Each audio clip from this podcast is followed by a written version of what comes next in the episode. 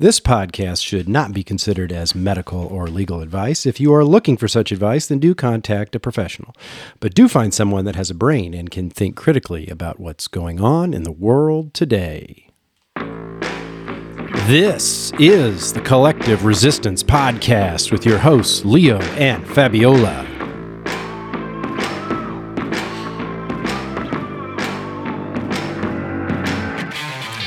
We will be discussing why we find ourselves resisting the narratives of the common collective, as well as why the common collective resists new information.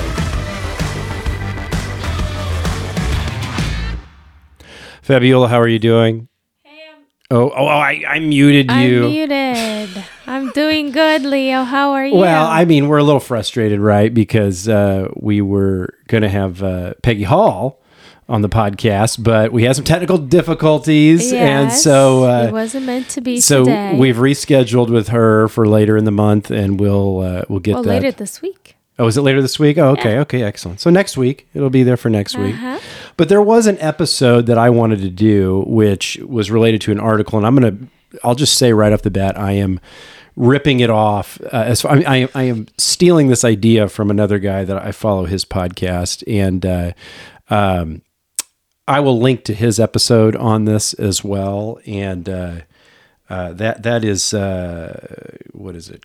Tangentially speaking with Chris Ryan. You guys know Chris Ryan, some of you listeners, and you may have caught this episode. So I'm, I'm essentially going to recreate kind of what he did was essentially he's going to read this this article which is what you can't say by paul graham and uh, then you know we're going to comment in between because i really felt like this was uh, uh, just an on point article i mean just it's just something where it kind of captures what's going on and this was written in 04 but it's just so much more prescient even today, you know, with what all's going on. And so, uh, um, well, what do you think about that idea, Fabiola? That is a great idea.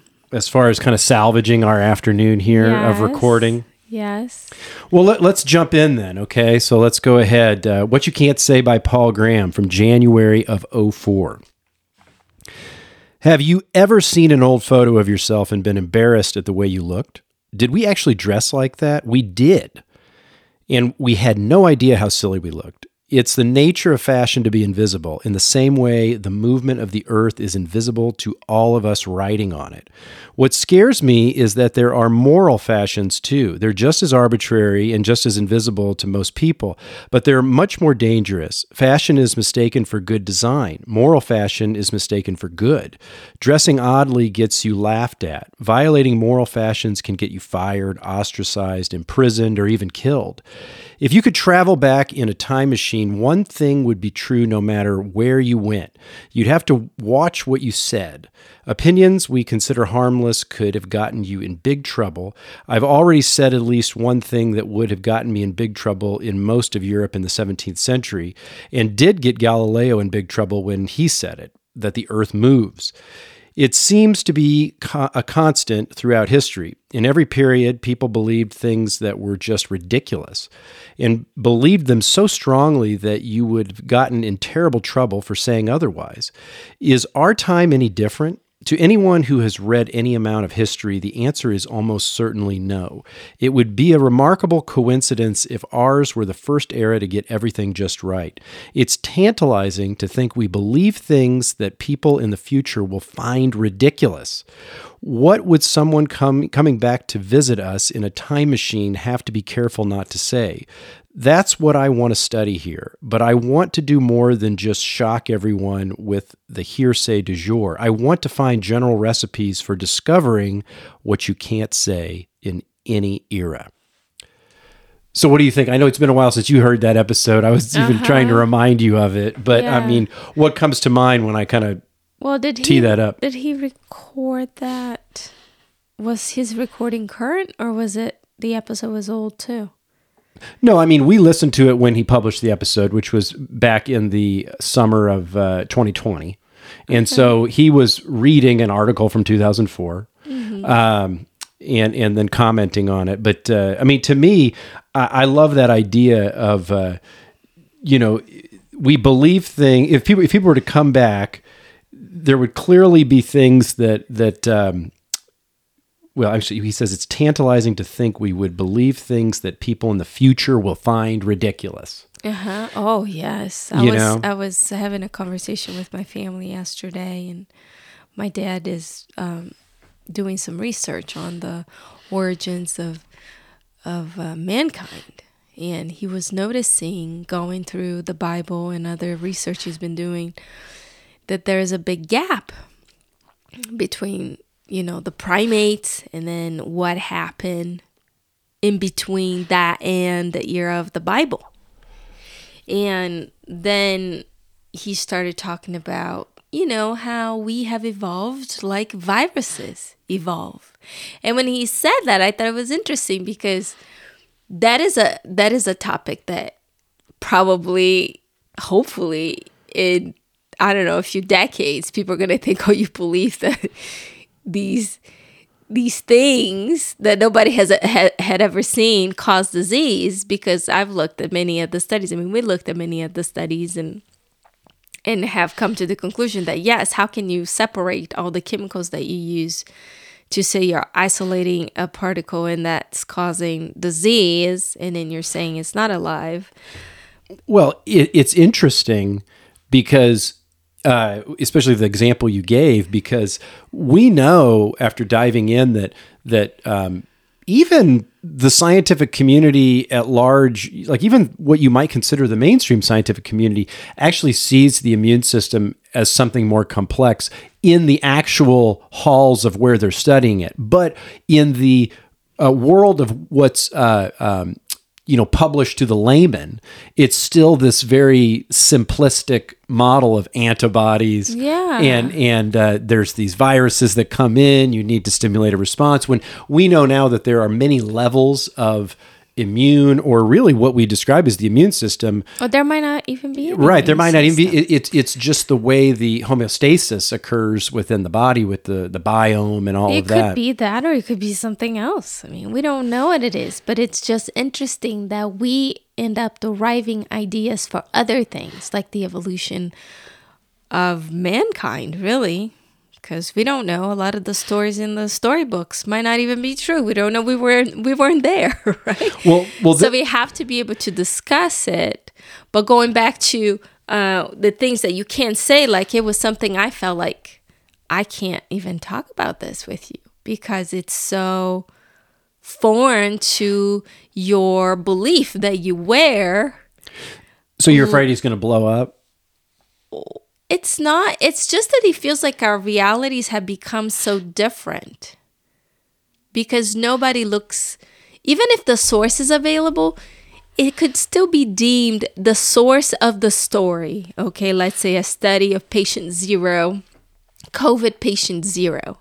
Even if you read the paper with all, okay, it's not that easy to read, but even if you do go ahead and take a stab at it and read it, or you have some other uh, scientific person read it, you start understanding that the the narrative or the the story circulating or the belief that the most um, accepted belief out there has nothing to do with the original story. Yeah.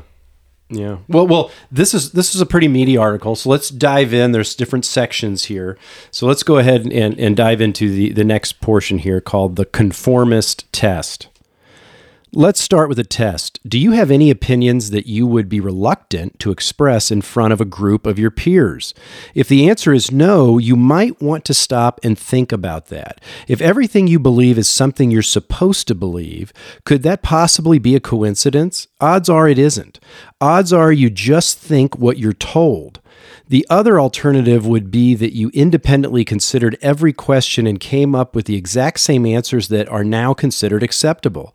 That seems unlikely because you'd also have to make the same mistakes. Map makers deliberately put slight mistakes in their maps so that they can tell when someone copies them. If another map has the same mistake, that's very convincing evidence. Like every other era in history, our moral map almost certainly contains a few mistakes, and anyone who makes the same same mistake probably didn't do it by accident. It would be like someone claiming they had independently decided in 1972 that bell bottom jeans were a good idea. If you believe everything you're supposed to now, how can you be sure you wouldn't also have believed everything you were supposed to if you had grown up among the plantation owners of the pre Civil War South, or in Germany in the 1930s, or among the Mongols in 1200 for that matter? Odds are you would have. Back in the era of terms like well adjusted, the idea seemed to be that there was something wrong with you if you thought things you didn't dare say out loud. This seems backward, almost certainly, but is something wrong with you if you don't think things you don't dare say out loud? Trouble. What can't we say? One of the fu- one way to find these ideas is simply to look at things people do say and get in trouble for. Of course, we're not just looking for things we can't say, we're looking for things we can't say that are true, or at least have enough chance of being true that the question should remain open. But many of the things people get in trouble for saying probably do make it over this second lower threshold. No one gets in trouble for saying that 2 plus 2 is 5, or that people in Pittsburgh are 10 feet tall such obviously false statements might be treated as jokes or at worst as evidence of insanity, but they are not likely to make anyone mad. The statements that make people mad are the ones they worry might be believed. I suspect the statements that make people maddest are those they worry might be true. If Galileo had said that people in Padua were 10 feet tall, he would have been regarded as a harmless eccentric. Saying the earth orbited the sun was another matter. The church knew this this would set people thinking. Certainly, as we look back on the past, this rule of thumb works well. A lot of the statements people got in trouble for seem harmless now, so it's likely that visitors from the future would agree with at least some of the statements that get people in trouble today. Do we have no Galileos? Not likely. To find them, keep track of opinions that get people in trouble and start asking, could this be true? Okay, it may be heretical or whatever modern equivalent, but might it also be true? So, I mean, what what better thing than you know what we're finding right now? You know, because we're not really allowed to have that open debate, mm-hmm. and in, in, in when when it is that? Be a cast cast off or cast out. How do you say that of society? Like, oh wait, a, yeah, a, a, cast out, yeah, cast a out, cast of, out of society for for certain for for family, at least for you know, if we think about family, you know, there's so much you can't say that you can discuss without, I mean, see the example of our family trip in the fall. you know, you, I mean, there's a family relationship severed now because I just felt like I had to speak my truth. Right, right. And there's so things- it was either me speaking my truth or me staying silent, which I would just have to repress that inside me for some reason and you know pretend I didn't hear what the other person said. Well, but we have this, you know, we have this polarized society right now where the each side doesn't want to hear the other and and mm-hmm. partially I think that's because you know they don't they don't want information that makes it a little bit more cloudy or a little bit more in the gray zone. You know, they don't want that. But, um, you know, I think that's where, I mean, you and I certainly, we sit on well, one side of that's an assumption too, I think, is because you don't want to rock the boat or you don't want to be a cast out.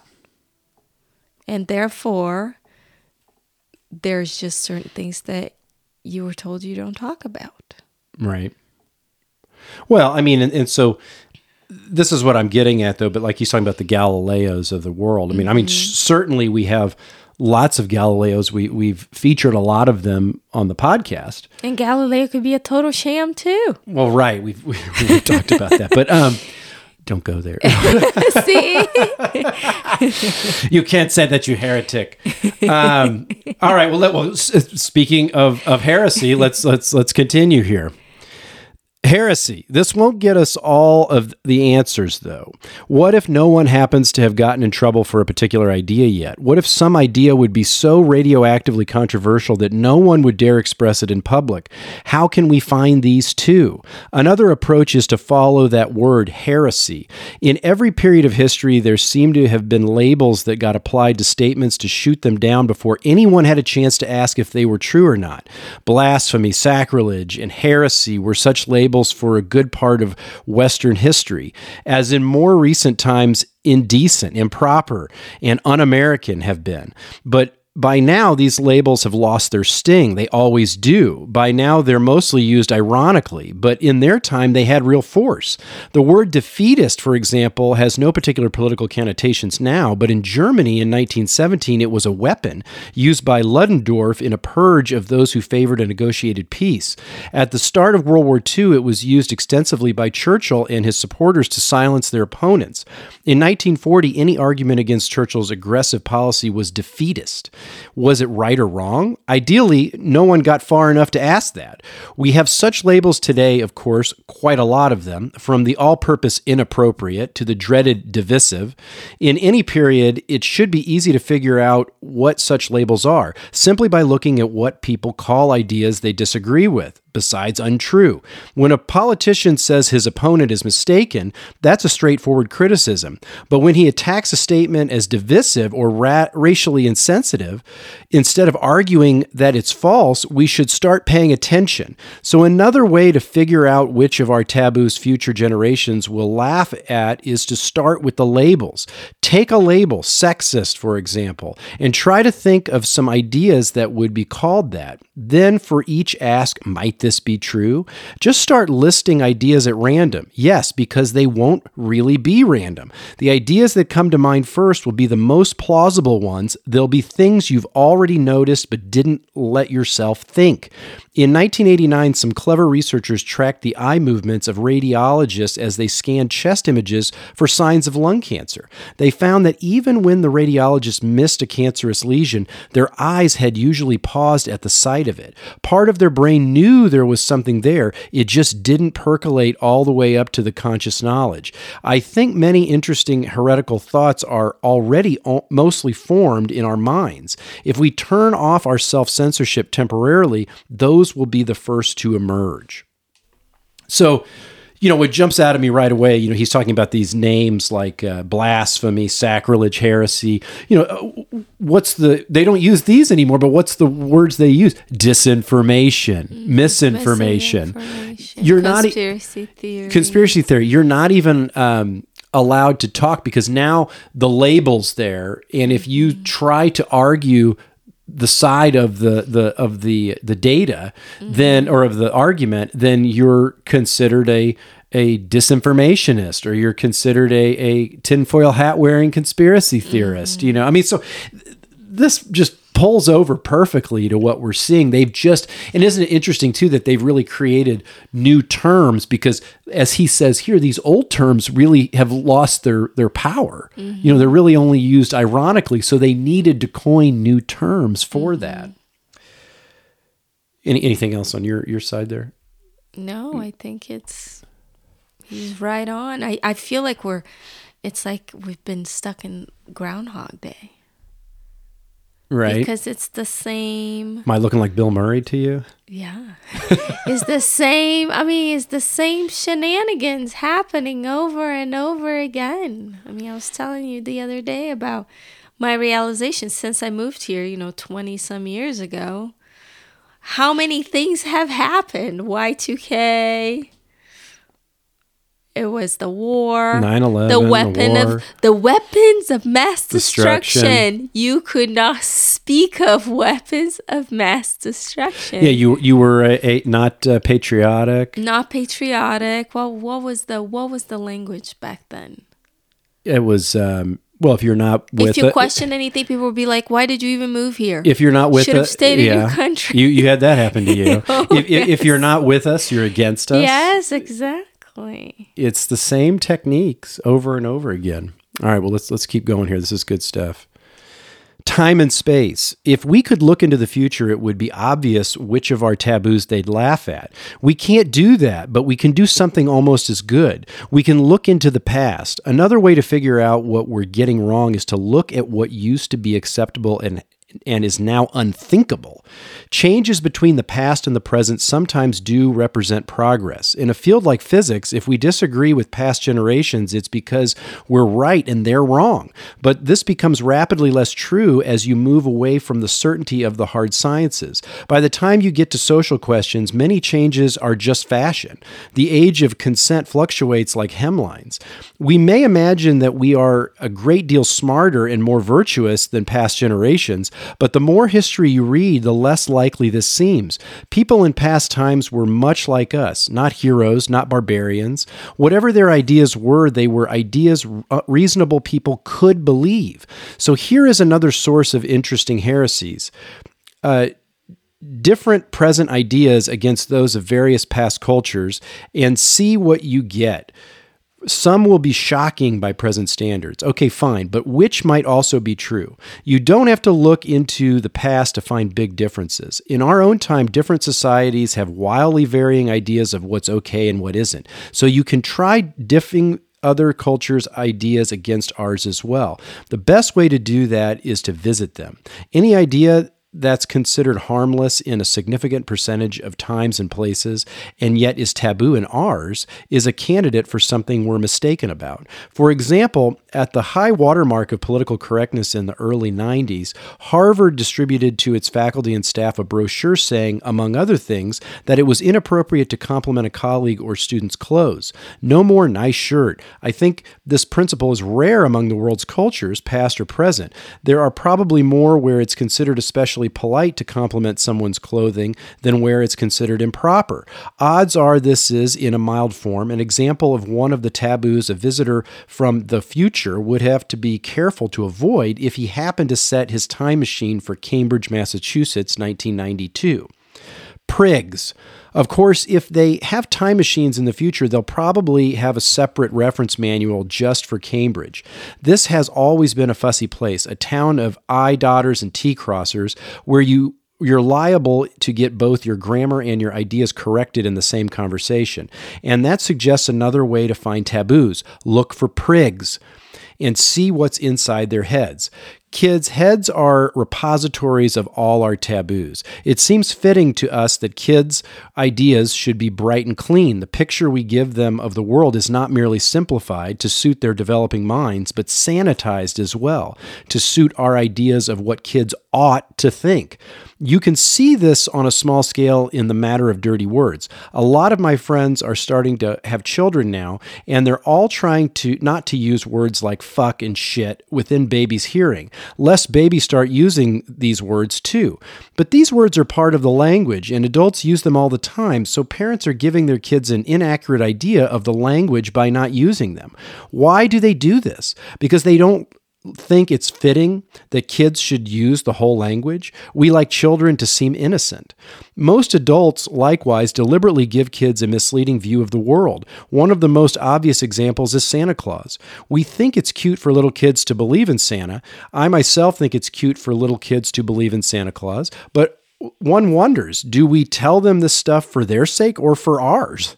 I'm not arguing for or against the idea here. It is probably inevitable that parents should want to dress up their kids' minds in cute little baby outfits. I'll probably do it myself. The important thing for our purposes is that as a result, a well brought up teenage kid's brain is a more or less complete collection of all our taboos. And in mint condition, because they're untainted by experience, whatever we think that will later turn out to be ridiculous, it's almost certainly inside that head.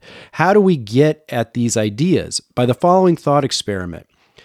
Imagine a kind of latter day Conrad character who has worked for a time as a mercenary in Africa, for a time as a doctor in Nepal, and for a time as a manager of a nightclub in Miami. The specifics don't matter, just someone who has seen a lot. Now imagine comparing what's inside this guy's head with what's inside the head of a well behaved 16 year old girl from the suburbs. What does he think that would shock her? He knows the world, she knows, or at least embodies present taboos. Subtract one from the other, and the result is what we can't say. Okay, boom. I think that was kind of a mic drop there. well, I mean, because I think we have a lot of conversations, you know, we don't necessarily um, censor ourselves with our kids. Uh, you know, w- I mean, we, Sure. we'll, we'll, we'll drop. I mean, I mean, sure, we censor ourselves, but I mean, we don't censor it. I don't think anywhere near. I mean, I can't speak for your parents, but uh, we don't censor anywhere near. I think my parents used to censor. I mean, my my parents had to get pretty angry to where we would hear a, a, a curse word. Your mom. Even my mom, you know, I mean, she might say "damn it" or something, but but you know, you know, first of all, I, I can already tell you right now that that I only heard my uh, I only heard the f word one time in the entire eighteen years that I was you know living at home from my from my father, and it was spoken to me. Uh-huh. you know, and and uh, I think I was probably about uh, probably about twelve or twelve years old or so. I think I was in the sixth or seventh grade, and uh, um, and I remember it very vividly. And I was like, because I certainly knew the word from my friends, but my dad was angry. Uh-huh. and then I heard it, and I was like, oh, okay, I'm screwed. so, but but I mean, what about you? Did did uh, because obviously I can't tell as much because your folks are always speaking Portuguese. I can't tell whether they're they're using expletives. I mean, I think maybe my dad. I think they, they did censor themselves. I mean, they, they did fight quite a bit in front of us. But when my dad said things that didn't seem like, you know, acceptable, I would be like, oh my God, why did he do that? Well, and, and we're we're talking about curse words here, but you know this this section of the article is really talking about ideas too. Mm-hmm. You know what I mean? And I think that we we talk with the kids about a lot of tough ideas, which is a little bit in conflict to a certain extent with you know what we do in Waldorf education, because I think Waldorf education is kind of about you know creating this protective cocoon, which is not so far off keeping the child's innocence. keeping the child's innocence yeah allows them to grow and and and i think when we're they're when they're um, their their brains are developed enough. There are different stages for different things. yeah But when they're ready, you know, in their teenage years now, they're ready to break things down and be a little more critical in their thinking. but it is interesting because you will every once in a while see a very clever astute and mature really young person you know Mm-hmm. and and you'll be like oh my gosh what a savant and you wonder is that person really this super smart gifted person or is it just somebody that raised them differently I mean, you can have two kids that were raised by the same parents and they be completely different. So I, I don't I don't think it's all you are not just a product of your environment. But I, I- don't believe that that's true. Well, yeah, I agree too. But but I like what he says at the beginning there. You know, as far as uh, you know, he takes the the the the typical well behaved sixteen year old, and then this other person who's lived all these different lives, and then you know subtract one from the other, and the result is what we can't say. You know, I mean, I don't think it's a hard and fast rule, but I think it it outlines you know the bulk. You know that that I they're mean, yeah. I guess uh, would you say you can't say because of your thoughts of what the other person is going to think or because right because you think it's going to be unaccepted and it's going to it's going to be it's going to meet with conflict i mean I, I think that's where he's going here okay. so all right well let's let's uh, dive in again here mechanism. I can think of one more way to figure out what we can't say to look at how taboos are created. How do moral fashions arise and why are they adopted? If we can understand this mechanism we may be able to see it at work in our own time. Moral fashions don't seem to be created the way ordinary fashions are. Ordinary fashions seem to arise by accident when everyone imitates the whim of some influential person. The fashion for broad-toed shoes in late 15th century europe began because charles VIII of France had six toes on one foot. The fashion for the name Gary began when the actor Frank Cooper adopted the name of a tough mill town in Indiana. Moral fashions more often seem to be created deliberately. When there's something we can't say, it's often because some group doesn't want us to. The prohibition will be strongest when the group is nervous. The irony of Galileo's situation was that he got in trouble for repeating Copernicus's ideas. Copernicus himself didn't. In fact, Copernicus was a canon of a cathedral and dedicated his book to the Pope. But by Galileo's time, the church was in the throes of the Counter Reformation and was much more worried about unorthodox ideas. To launch a taboo, a group has to be poised halfway between weakness and power. A confident group doesn't need taboos to protect it. It's not considered improper to make disparaging remarks about Americans or the English. And yet, a group has to be powerful enough to enforce a taboo. Uh, coprophiles as of this writing, don't seem to be numerous or energetic enough to have had their interests promoted to a lifestyle. I suspect the biggest source of moral taboos will turn out to be power struggles in which the side only in which one side only barely has the upper hand. That's where you'll find a group powerful enough to enforce taboos, but weak enough to need them. Most struggles, whatever they're really about, will be cast as struggles between competing ideas. The English Reformation was at bottom a struggle for wealth and power, but it ended up being cast as a struggle to preserve the souls of Englishmen from the corrupting influence of Rome. It's easier to get people to fight for an idea. And whichever side wins, their idea will also be considered to have triumphed, as if God wanted to signal his agreement by selecting that side as the victor. We often like to think of World War II as a triumph of freedom over totalitarianism. We conveniently forget that the Soviet Union was also one of the winners. I'm not saying that struggles are never about ideas, just that they will always be made to seem to be about ideas, whether they are not, whether they are or not. And just as there is nothing so unfashionable as the last, discarded fashion, there is nothing so wrong as the principles of the most recently defeated opponent. Representational art is only now recovering from the approval of both Hitler and Stalin. Although moral fashions tend to arise from different sources than fashions in clothing, the mechanism of their adoption seems much the same. The early adopters will be driven by ambition, self consciously cool people who want to distinguish themselves from the common herd heard. As the fashion becomes established, they'll be joined by a second, much larger group, driven by fear. This second group adopt the fashion not because they want to stand out, but because they are afraid of standing out. Where have we heard that before? So, if you want to figure out what we can't say, look at the machinery of fashion and try to predict what it would make unsayable. What groups are powerful but nervous, and what ideas would they like to suppress?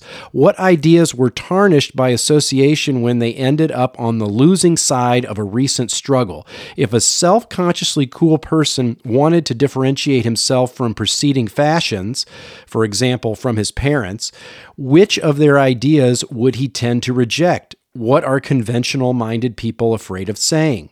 This technique won't find us all the things we can't say. I can think of some that aren't the result of any recent struggle. Many of our taboos are rooted deep in the past, but this approach, combined with the preceding four, will turn up a good number of unthinkable ideas.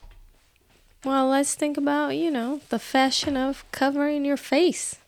Well, I mean, yeah, I mean that's I'm you know like when I heard this podcast when he did this previously, you know, we obviously were just starting the pandemic and these things didn't even really dawn on me because I don't think we were we were that deep into the mass stuff. I mean, we we didn't want to do the mass, but it wasn't like we thought it was going to go on forever and all that. You know, we weren't we weren't quite there yet. And now that we have this two years of reflection, you know, I mean, Wait, it was a forced fashion.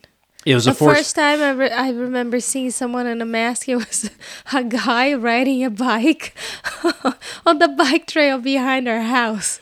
Well, like like, what is he doing? You know, I guess he's just trying to get a harder workout, right? Yeah. Less oxygen, more cardio. But I mean, I love that what he says about you know, there's an initial group, a small group that actually believes in the ideas, and this other group that comes along is much that larger. believes in the idea, but I mean, I'm not saying who was the group that believed in this idea? well, I mean, believed. I mean, it was the it was the the science, right? It was the I Fauci saw, and I just saw this meme. It was this dude inside of a cardboard box. covering himself over. Oh, and it was a bomb and shelter? It said it was a bomb, Bomb shelter. shelter. Yeah, I saw for one. those for those that thought that masks were effective, how about this card cardboard box is a bomb shelter? I saw a similar one where a guy was standing under a jungle gym. You know, it's all open. It's just a cage, right? like it's going to help you from a bomb. You know. But there was something there that said uh, uh, talked about a slight upper hand. Yeah, I mean, you don't remember exactly the point. It was uh, uh, something about they only have a, a slight the the group that censors that does the taboo has only does it because it has a slight upper hand, but it's actually the taboo is covering their weakness. Well, yeah, I mean, we that that resonates, right? I mean, the the the, taboo. You know, like you, we can't talk. You can't question Well, the you science. can even you can even talk because your mouth's covered.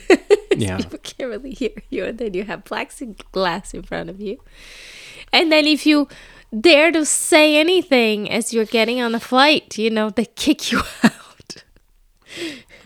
yeah, but I mean, I, I mean, I but I mean, that, would they have to do that if well, the he, did- he idea behind it was actually a sound idea that people would be like, "Oh yeah." Well, he makes That the makes he, he he makes the points that that uh, you know the the strong groups that have the information behind them, they don't need to use taboos in order to, to protect. Right, you know, it's right. it's really the ones who. You can just sit down and talk about it. yeah, yeah. So I mean, Like I feel I can sit down and talk about. I mean, I don't know much about the flat Earth and even the round Earth. The, the you know that conversation, like he's talking a ton about Galileo. I could sit down with anybody and talk about it. I mean, Yeah, we sat down. you- We had that dinner party, and then we had some friends that were talking. Um, you know, some some some people who who thought there were merits in flat Earth, and some people who who didn't. And you know, they were they were. I mean, they left friends, but they were going after each other pretty good. And I'm just sitting there like, as a fly on the wall, I'm like, yeah. I mean, I don't really care. You know what I mean? I, I'm not going into space. I, I'm not. I'm pretty sure I'm not going to have enough money to build a rocket and, and fly away. So I mean, I'm not sure why I have a dog in the fight. You know.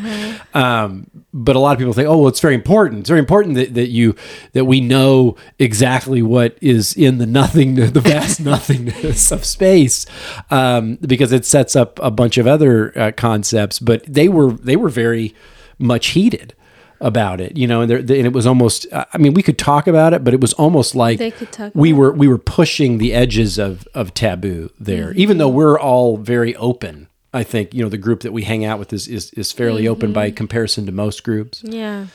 So, all right, well let's keep let's keep going here. Why?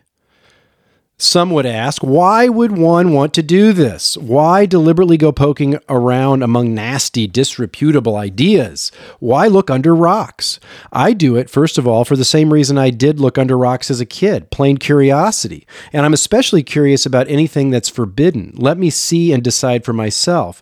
Second, I do it because I don't like the idea of being mistaken. If, like other eras, we believe things that will later seem ridiculous, I want to know what they are so that I, at least, can avoid believing them. Third, I do it because it's good for the brain. To do good work, you need a brain that can go anywhere. And you especially need a brain that's in the habit of going where it's not supposed to go. Great work tends to grow out of ideas that others leave overlooked, and no idea is so overlooked as one that's unthinkable. Natural selection, for example. It's so simple. Why didn't anyone think of it before? Well, that is all too obvious. Darwin himself was careful to tiptoe around the implications of this theory. He wanted to spend his time thinking about biology, not arguing with people who accused him of being an atheist. In the sciences, especially, it's a great advantage to be able to question assumptions. The modus operandi of scientists, or at least of their good ones, is precisely that look for places where conventional wisdom is broken and then try to pry apart the cracks and see what's underneath.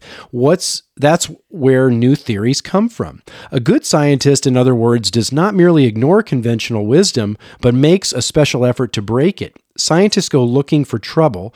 This should be no MO of any scholar, but scientists seem much more willing to look under the rocks. Excuse me. Why? It could be that the scientists are simply smarter. Most physicists could, if necessary, make it through a PhD program in French literature, but few professors of French literature could make it through a PhD program in physics. Or it could be because it's clearer in the sciences whether theories are true or false, and this makes scientists bolder. Or it could be that because it's clearer in the sciences whether theories are true or false, you have to be smart to get jobs as a scientist rather than just a good politician. Whatever the reason, there seems a clear correlation between intelligence and willingness to consider shocking ideas. This isn't just because smart people actively work to find holes in conventional thinking. I think conventions have less hold over them to start with. You can see that in the way they dress. It's not only in the sciences that hearsay pays off. In any competitive field, you can win big by seeing things that others daren't. And in every field, there are probably heresies few people utter within the US car industry, there is a lot of hand wringing now about declining market share. Yet the, ha- the cause is so obvious that any observant outsider could explain it in a second. They make bad cars, and they have for so long that by now the US car brands are anti brands, something you'd buy a car despite not because of. Cadillac stopped being the Cadillac of cars in about 1970, and yet I suspect no one dares say this. Otherwise, these companies would have tried to fix the problem. Training yourself to think unthinkable thoughts has advantages beyond the thoughts themselves. It's like stretching. When you stretch before running, you put your body into positions much more extreme than any than any it will assume during the actual run. If you can think things so outside the box that they'd make people's hair stand on end, you'll have no trouble with the small trips outside the box that people call innovative. Well, this just brings well, me. I have to say that was a disappointing paragraph. Oh, really? I like. What, what did you not like? He's saying because scientists are gonna come with shocking and daring. I mean, this is a bunch of bullshit. No, no, no, no. I, I don't think. I, I, that's not actually what I think he was saying. What I think. I don't know. He was like, because their minds go where typical people's minds don't go to. And science is just full of dogma and belief. I mean, they even Okay. missed the point.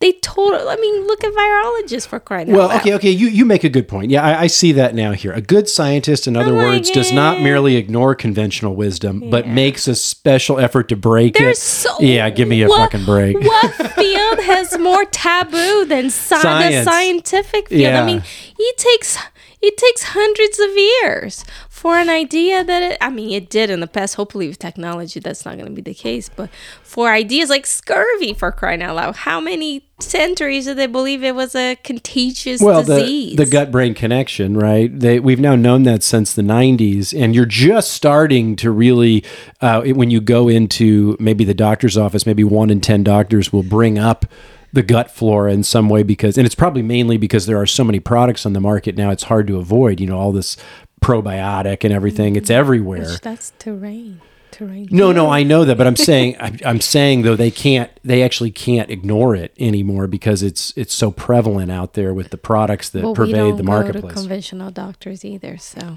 we don't, we don't. But but I, I agree with what you're saying there. But I mean, I think he's got a lot of good stuff like he's talking about. Uh, now, remember, this was written in 04.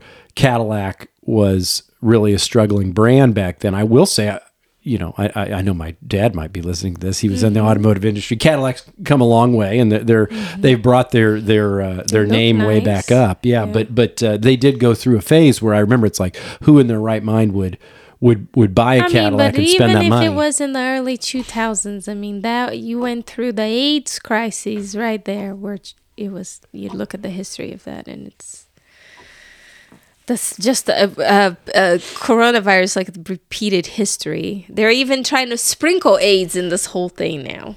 No, and yeah, good point. But but I, I do think that you you call out uh, a, a good criticism there because what he's saying here is that if scientists were actually doing what they're supposed to be doing, then that w- then this would be true. So they're they're where they are supposed to be making a special effort to break conventional wisdom. They don't want to be ridiculed and cast out. Yeah, because So they're that's it's an industry funded by big pharma Yeah. and big pharma wants to keep the paradigm in place and so they won't fund you if you're going against conventional wisdom because conventional wisdom is making a shitload of money. All right. Like think about a data scientist for crying out loud. You you can only really l- use the data you collect certain ways. Like you can't just go and see. Well, let's check if the shit the healthcare uh, the healthcare system is doing actually works. Does it cause more harm than it doesn't? They're not gonna look at that stuff. yeah. It's frustrating. All right, let's let's let's, let's rock it here. Pensieri Stretti. When you find something you can't say, what do you do with it? My advice is don't say it, or at least pick your battles. Suppose in the future there is movement to ban the color yellow. Proposals to paint anything yellow are denounced as yellowist, as is anyone suspected of liking the color. People who like orange are tolerated but viewed with suspicion. Suppose you realize there is nothing wrong with yellow. If you go around saying this, you'll be denounced as a yellowist too, and you'll find yourself having a lot of arguments with anti yellowists. If your aim in life is to rehabilitate the color yellow, that may be what you want, but if you're mostly interested in other questions, being labeled as a yellowist will just be a distraction. Argue with idiots and you become an idiot. The most important thing is to be able to think what you want, not to say what you want. And if you feel you have to say everything you think, it may inhibit you from thinking improper thoughts. I think it's better to follow the opposite policy. Draw a sharp line between your thoughts and your speech. Inside your head, anything is allowed. Within my head, I make a point of encouraging the most outrageous thoughts I can imagine. But as a but as in a secret society, nothing that happens within the building should be told to outsiders. The first rule of Fight Club is you do not talk about Fight Club. When Milton was going to visit Italy in the 1630s, Sir Henry Wotton, who had been ambassador to Venice, told him his motto should be I pensieri stretti and il viso Closed thoughts and an open face. Smile at everyone and don't tell them what you're thinking. This was wise advice. Milton was an argumentative fellow, and the Inquisition was a bit restive at the time.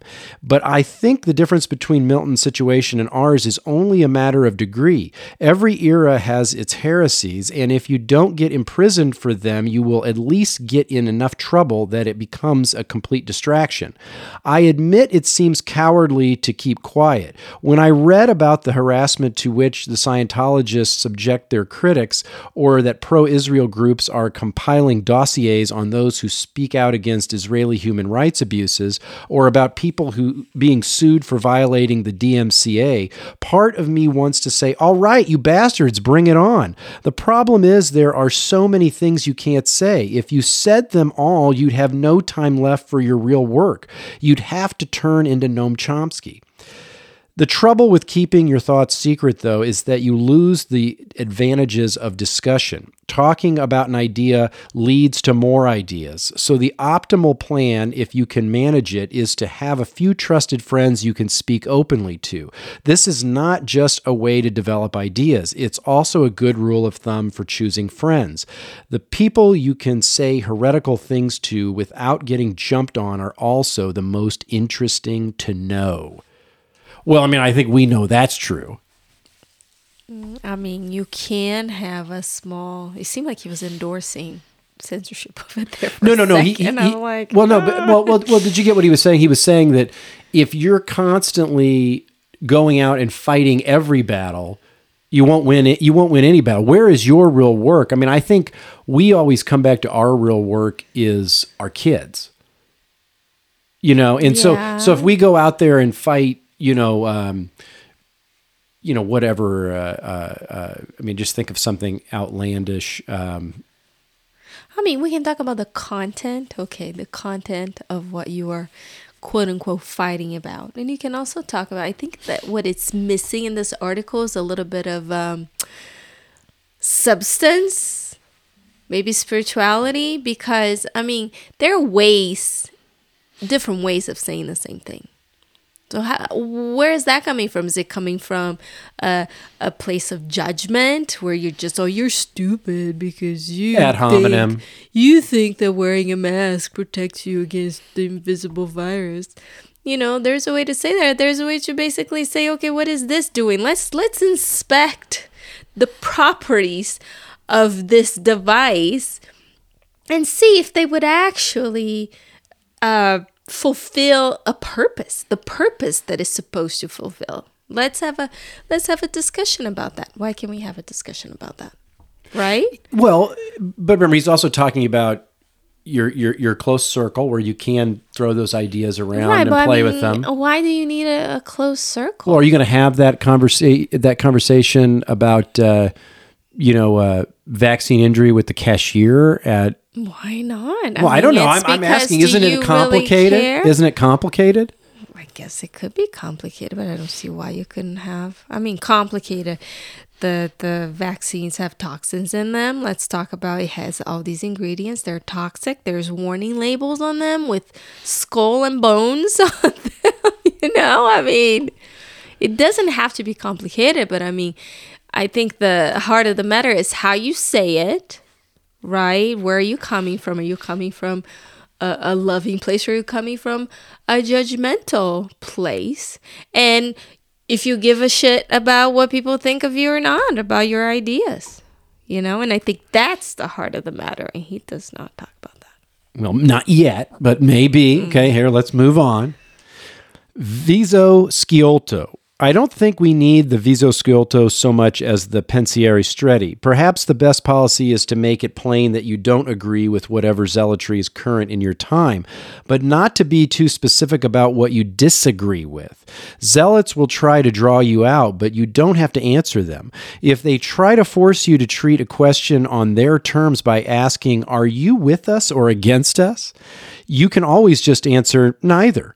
Better still, answer I haven't decided. That's what Larry Summers did when a group tried to put him in this position. Explaining himself later, he said, I don't do litmus tests. A lot of the questions people get hot about are actually quite complicated. There is no prize for getting the answer quickly. If the anti yellowists seem to be getting out of hand and you want to fight back, there are ways to do it without getting yourself accused of being a yellowist. Like skirmishers in an ancient army, you want to avoid directly engaging the main body of the enemy's troops. Better to harass them with arrows from a distance.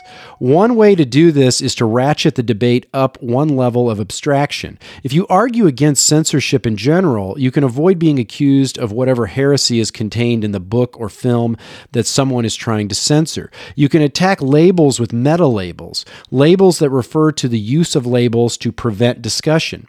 The spread of the term political correctness meant the beginning of the end of political correctness because it enabled one to attack the phenomenon as a whole without being accused of any of the specific heresies it sought to suppress. Another way to counterattack is with metaphor. Arthur Miller undermined the House Un American Activities Committee by writing a play, The Crucible, about the Salem witch trials. He never referred directly to the committee and so gave them no way to reply. What about HUAC do? Defend the Salem witch trials? And yet, Miller's metaphor stuck so well that to this day, the activities of the committee are often described as a witch hunt. Best of all, probably, is humor. Zealots, whatever their cause, invariably lack a sense of humor. They can't reply in kind to jokes. They're as unhappy on the territory of humor as a mounted knight on a skating rink. Victorian prudishness, for example, seems to have been defeated mainly by treating it as a joke. Likewise, its reincarnation as political correctness. I am glad that I managed to write The Crucible, Arthur Miller wrote, but looking back, I have often wished I'd had the temperament to do an absurd comedy, which is what the situation deserved. So, I mean, I think that's. Um, So, is he talking about diplomacy and strategy, or is he talking about manipulation?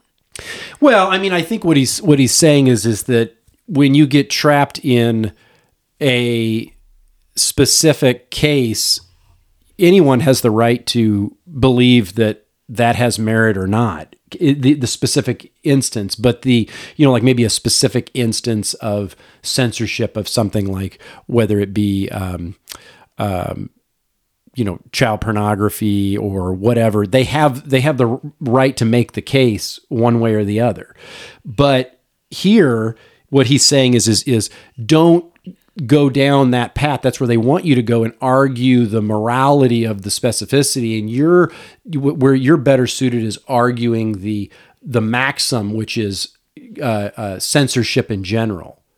You know is is is how how does I mean, censorship in general might- how is that productive? I guess it might be more effective, but it still sounds a little bit manipulative to me. Because you were doing it in a way instead of just sitting down and, you know, seeking to come to a level ground. You were here going around the subject. You're not really, you know, it just seems a little inauthentic to me. It might be true, it might be effective, I don't know, but it just feel like yeah, you talk about everything but the elephant in the room. Well, I mean, I, I, I don't know. I disagree. I, I, th- I actually do that myself as I look at the, the, the, the mechanistic properties rather than the the spec the specificity of the of the exact situation. and say, okay, well, look, well, how does this work in repeated fashion? It doesn't work in repeated fashion. So, I mean, you're Well, do you have an example? well. I mean, we just talked about censorship. You know, so so I mean, I But personally, censorship specific to what? well, I, I mean, what what is is there anything that you believe should be censored? No, I So so just pick something. Pick something I- that you believe should be censored. no, I don't think anything should be censored. Well, I believe things should be censored. Like, I Like use the? I use the example of child pornography. I don't think that should be on Facebook, or I don't think it should Well, be but on. then you're never tackling the issue that is happening, and then you can't. How are you going to do anything about it if you can't even talk? About it? But I mean, you it? can't allow a child to be uh, put out there. You know, for the for the because he didn't he or she didn't agree to to uh, uh, be in that video. Oh, but I think the root problem of child pornography is that exact issue of it's taboo. Nobody talks about it, and so it's been operating for you know God knows how long.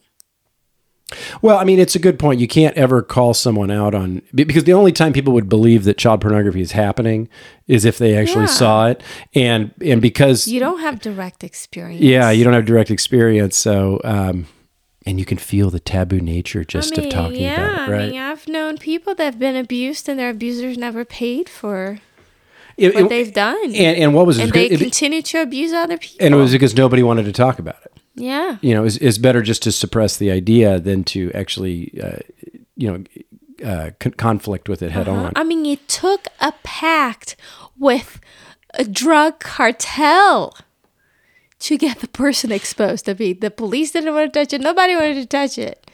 it you had to like join forces with evil to be able to expose evil. It's like ridiculous. All right. Well, hey, we are heading up the pass, and then we can kind of look at this Okay. in whole. Okay. All right. Here we are. This is last section here. Okay, guys, the big finale. ABQ. A Dutch friend says I should use Holland as an example of a tolerant society. It's true they have a long tradition of comparative open mindedness. For centuries, the Low Countries were the place to go to say things you couldn't say anywhere else. And this helped to make the region a center of scholarship and industry, which have been closely tied for longer than most people realize. Descartes though claimed by the French, did much of his thinking in Holland. And yet, I wonder, the Dutch seem to live their lives up to their necks in rules and regulations. There's so much you can't do there. Is there really nothing you can't say? Certainly, the fact that they value open mindedness is no guarantee.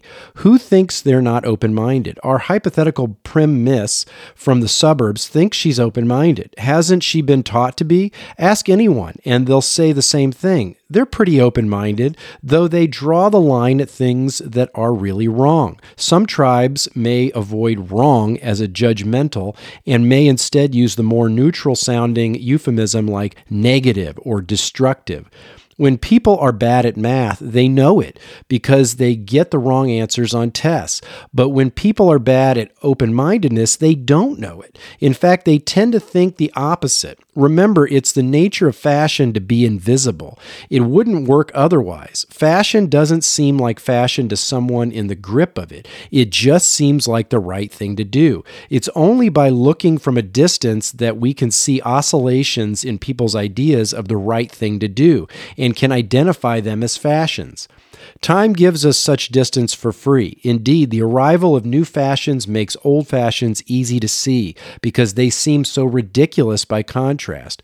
From one end of the pendulum swing, the other end seems especially far away.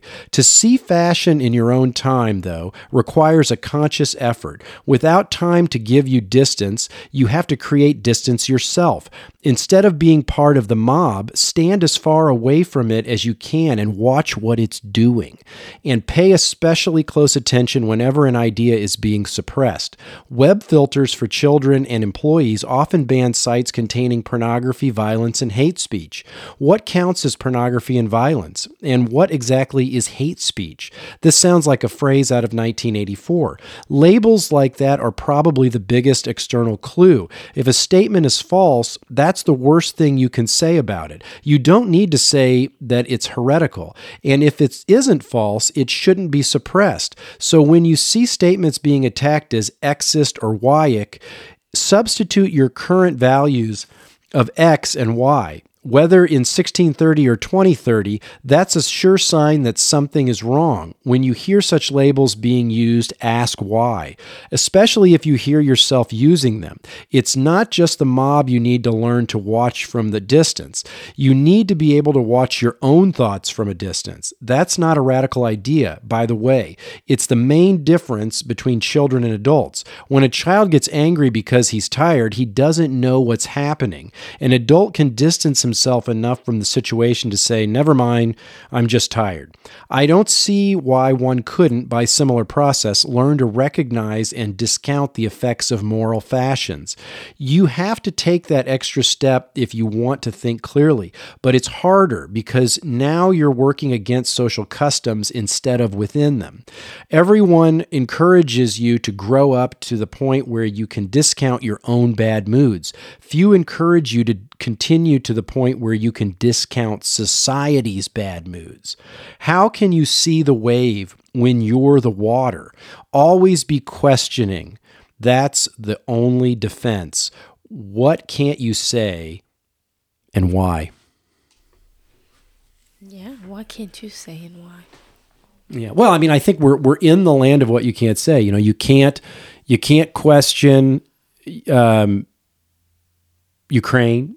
You know, you can't you can't say, okay, is is it uh, what what makes this incursion by Russia different from our incursions in you know the U.S.'s incursions into all these these uh, uh, countries that you know full of uh, of Arab people and whatnot. You know what what what's the difference? Because be, is it okay because uh, those places were were more um, uh, destitute?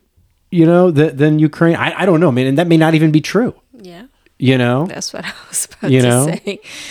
There's always a story, yeah. I mean, it's a it's a moral relativism. and you were not there, so how are you going to verify it? you, you can't you know Yeah. and uh and it's hard not to get wrapped up into it you know the the comedy of it all the the um you know the the there's just so many punchlines in this whole thing and you know we find ourselves you know like even on the telegram channel you know we're still you know we, we like to laugh we'll throw some memes in there and and Well, then we are uh, shying away of speaking. we're shying away yeah current events because what's the point? It's just a repeat of what already happened. yeah and if people aren't seeing the patterns i don't know what to to do at I this mean, point it is hard because you get sucked into it. You do, you do, and and the the Telegram channels. Um, I, I guess uh, we, I can see the path as far as talking about these things here verbally and kind of working through these ideas and stuff. It's a little harder to do that in the Telegram channel. The Telegram channel is more of a dissemination of of uh, you know articles and memes and things like that. So it's it's. Um, I don't know. I find it a little more challenging for myself to to make that a little bit more productive. I think we probably should though. Oh yeah, you didn't even say the plug about the Telegram. Oh yeah, hey, the Yeah, Telegram group. Hey, that great segue there. See, that was actually by design. Join us at the Telegram channel, the Collective Resistance Podcast on Telegram. Um, but yeah, no, but I mean, I, I now think there's one current event I would like to talk about, and I think we're running out of time. But it was the executive order on the crypto space, which I don't even know what happened there. well, and and and they actually even kind of retracted a portion of that because they didn't want it to be uh, um, in public who? yet. They, the government, the the the, the actual executive so order. So they passed the executive order. yeah, and, and the then it got and then it got and then it got some of it got like like redacted or something. So I mean, I mean, there. You mean like it was essentially there, well look i read it I, it? I i read it there, there's there's some there essentially what it is is is uh biden is saying that we are we recognize the importance and the potential risks of cryptocurrency. And so we are putting the task force together to look at you know everywhere it impacts us as uh you know uh, uh, people who who are transacting daily and who need safe um, systems and all. You know, I mean, I mean, obviously, I'm paraphrasing, but it's it's basically him saying we're going to look into it. You know, and then and then uh, use that data to put any regulations in place that will keep you safe. of course. You know, so so I think the the the bad news is still to come. It is just you know he's saying, look, expect it here in the near future. You know that that we'll be coming. What do you think the that. bad news would be? I mean, I can know. they can they really regulate it? Well, I mean, you know, the thing is, is that when everything's on the blockchain, you can see the path of anything. So, like, if you put money into Coinbase, right? Coinbase knows who you are because you have to give them your information to have a Coinbase account. You know, they are they are a regulated uh, corporation, and then um, you know, I will I will buy on Coinbase initially, right? Bitcoin or Ethereum, and then I will send it off to a private wallet. Now, once it gets to a private wallet, you know, there's no um, there's no oversight as far as the wallet reporting back to the IRS or whatever. a- As far as what the transactions are, it's really you know your your um, uh, what do they call that? I mean, you could assume this person sent the money to this wallet, but it's probably their wallet. Whatever their wallet does, it's probably what they're doing. Yeah, I mean, you don't. That, that's the thing is, it, it, the the wallet is not registered to you, meaning it doesn't have your name mm-hmm. anywhere on But it. you can establish So- a point of origin. Yeah, so so they can see if they can see your Coinbase wallet, they can see that you sent this money to this wallet, and then they can see what that wallet's doing. Mm-hmm. S- But but what they can't really do is prove that that's your wallet right now. So the the, the question is is you know, um, and then there's no limit to the number of wallets you can have Right. right? So, you know, I, I don't know. It, it'll be interesting to see what they do with that, and and that's on an open chain, right? There are privacy coins, you know, where you can't see into the wallet to see what's going on. So, you know, right now it's basically the honor system. You know that you're going to report back to the IRS and whatnot, and and I think that they're using maybe more of a fear construct right now because they they don't necessarily have a way to do that. But I think that what they are trying to work out with these organizations like Coinbase is like a uh, they're casting a net out there to grab okay what wallets are connected to these wallets that we do know who these people are. And now then we have that data to potentially populate a database to say okay this could be this person's wallet. It most likely is. And what are they doing with their money? You know so so that'll be interesting to see where that shakes out. But um and you know we're in a lull obviously in the market as a result of that and the the i'm using air quotes the war um you know the gas prices all of that. So so i mean it's going to be um it's going to be an interesting shakeout. I guess inflation is real. We have direct experience with that. well yeah no i mean i mean inflation no joke right? I mean i think it was like 7.4 or 7.5 percent which is the highest or maybe it was 7.8 it, it was ridiculous but um you know this is something where they print as much money as they're printing and it's not really going to stop you know? I, I just don't see how that ends because nobody's putting constraints on the system. So i don't know how that ends well for people who are fully in the fiat currency. I, I just you know you got to have an outlet. It, it may not have need to be your primary, but you, you you need to have an outlet that's off of that system because uh, that system can't sustain. You know, when when what was it something like 60 or 70 percent of the dollars ever created have been created in the last couple of years Yeah. you know that that is unsustainable right and so even though the crypto market is is taking a little bit of a popularity hit at the moment um, that pendulum's going to swing it's going to swing hard and so uh, you, you'd best be taking your opportunity right now to uh, uh, dive in and, and assume your your your position All right. And as you said, there's a law, right? A good time to to buy. Yeah, low. Yeah, the, the- everything is uh, is down fairly Everything is discounted. It's discounted. So it's on sale. Uh, it's on sale. So all right. Well, I was I was glad we got to do that episode. I know that was kind of ad hoc, you know, but we hope you guys found that interesting. I was happy to get through it in in just a little bit over an hour.